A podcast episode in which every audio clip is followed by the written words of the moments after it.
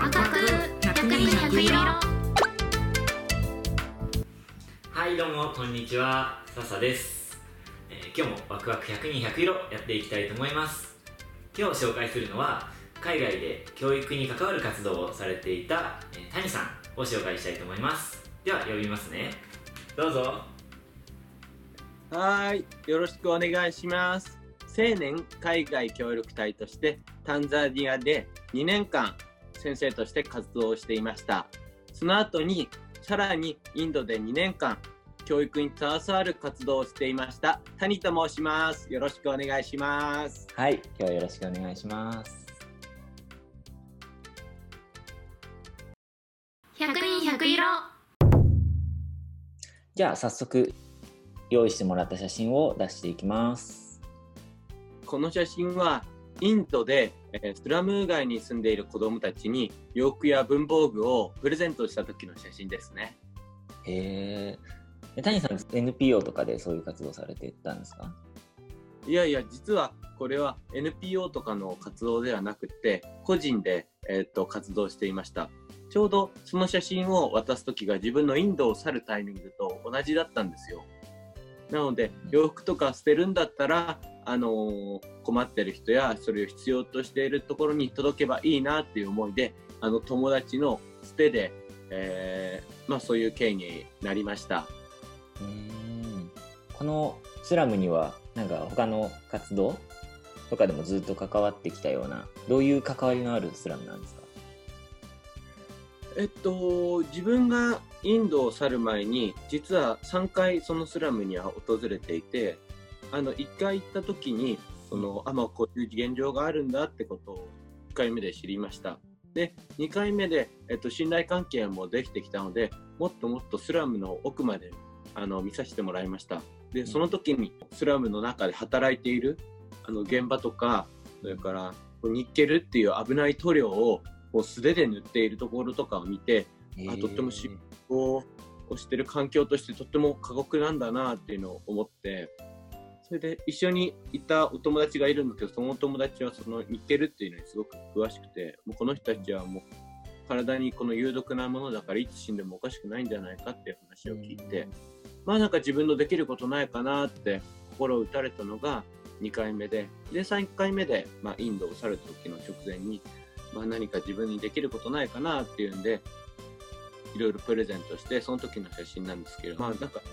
一番大事なのは自分にできることを何かなって考えた上の行動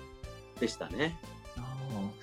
できることを探してやるっていうのはすごい大事ですよね、うこの子たちは写真の子供たちはうん。学校は行けてるんですか？えっとそこのなインドのあのスラム出身の、えっと、サンタンさんっていう方に紹介この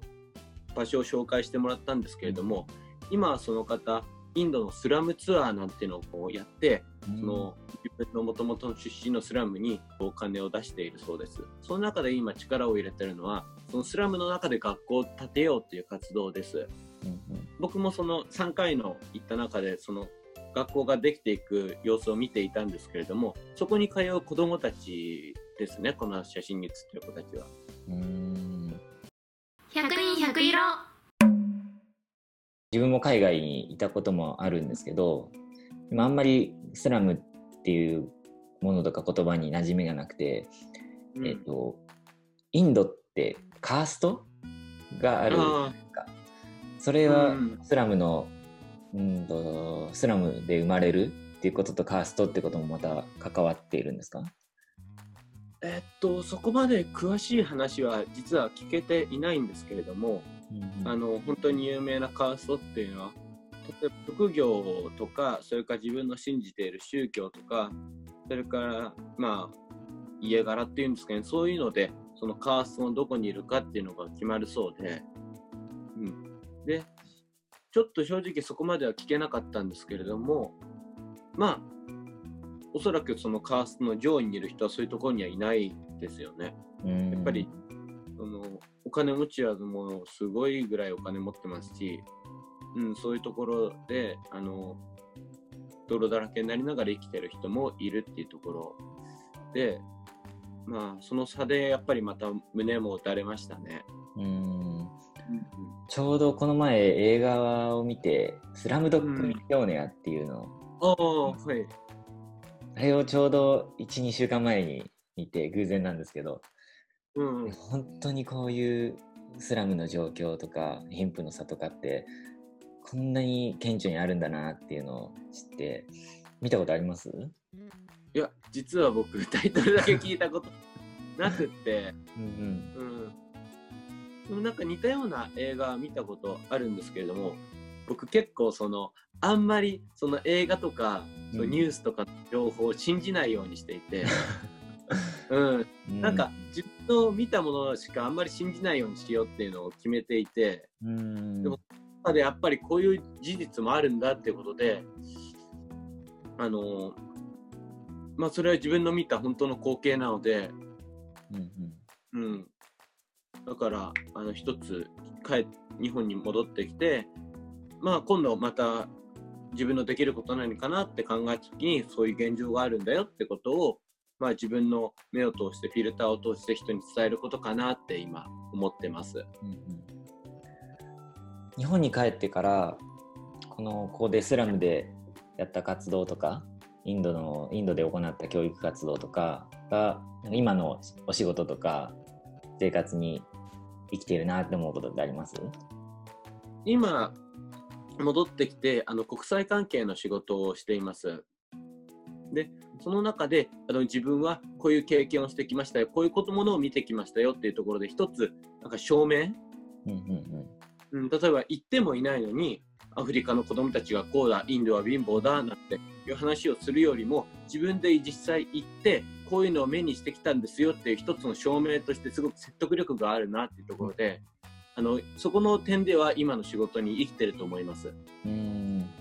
うん。うん。テレビだとよく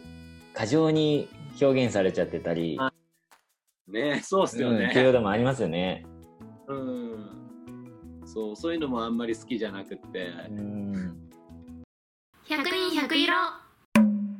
はい。ということで今日はえーインドで教育に関わる活動をされていた谷さんからお話をいろいろと伺いました。じゃあ最後に、えー谷さん一言、えー今見てくださっている方々にメッセージをお願いしていいですか？はい、どうも動画を見てくれてありがとうございました。えっと、今、コロナウイルスですとか、なかなか外出ができないっていう状況があると思います。で、その中でインターネットとか、テレビとか、新聞などでしか情報ってなかなか手に入らないと思うんですけれども、少しこの事態が、まあ、落ち着いたら、